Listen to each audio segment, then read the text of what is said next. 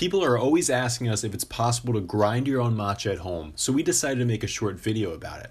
In November 2019, we visited two farmers in the countryside of Shizuoka to tour their fields and learn a bit more about organic tea farming. When we went into their home to taste a few of their teas, we saw a miniature version of a matcha mill. This mill was purchased by them recently in order to test whether or not the tea they produce could be turned into a good matcha. Normally, matcha is made in these large mills. These mills can cost thousands of dollars, so it is a big commitment when a farmer decides to produce matcha at full scale. These larger mills do come with their advantages, however. The larger network of grooves in the full size matcha mill produces a finer powder. If you try to grind tea leaves in this miniature mill, you end up with these coarsely ground tea leaves rather than a fine powder. Matcha has to be incredibly well ground so that it can be mixed directly into water.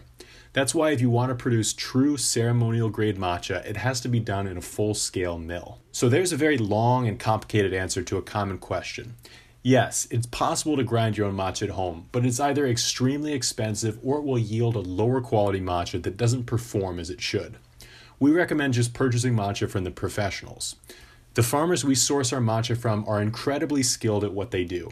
Not only are they able to produce smooth, flavorful matcha teas, they also do so without the use of conventional pesticides or fertilizers.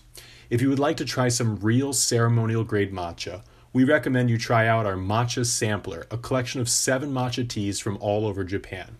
These all have different flavors to them, so you can try a few and see which one you like most.